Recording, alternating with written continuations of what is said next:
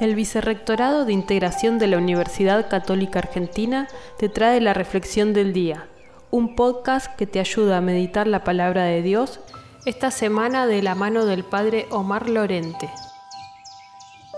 Meditación para el jueves santo. La misa de la Cena del Señor nos coloca en el umbral del triduo pascual.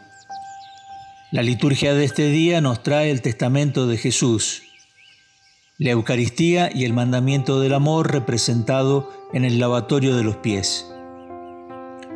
Esta noche Jesús está allí en el sagrario, esperando el encuentro. Nuestra palabra, nuestro silencio.